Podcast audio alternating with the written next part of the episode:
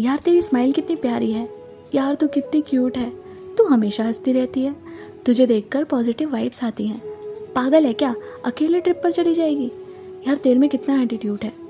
These are the compliments which I get from most of the people I met in my entire life यार हम सब की life में कुछ बातें, कुछ शब्द ऐसे होते हैं जो हमें शायद ज़्यादातर लोगों के मुँह से हमारे लिए सुनने को मिलेंगे। कुछ तारीफ़ भी करेंगे और कुछ बुराई भी। लोग क्या कहते हैं, लोग क्या कहेंगे, लोगों को फ़र्क पड़ेगा या नहीं पड़ेगा, ये सब चीज़ें हम अक्सर सोचते हैं अपनी लाइफ में कुछ करने से पहले। हम ये लोग कोई भी हो सकते हैं, हमारे रिलेटिव्स हमारे फ्रेंड्स कोई भी। हमें इससे फ़र्क नहीं पड़ना चाहिए।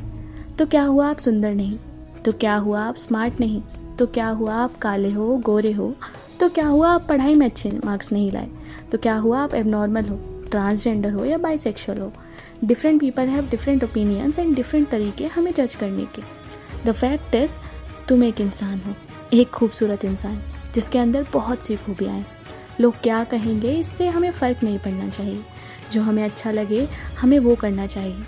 बस, वो सही हो। लोग तो ज़िंदगी भर कहेंगे ही, कहने दो। बस तुम्हें अपनी पहचान बनानी है बिना घमंड के, बिना डरे, क्योंकि तुम एक खूबसूरत इंसान हो।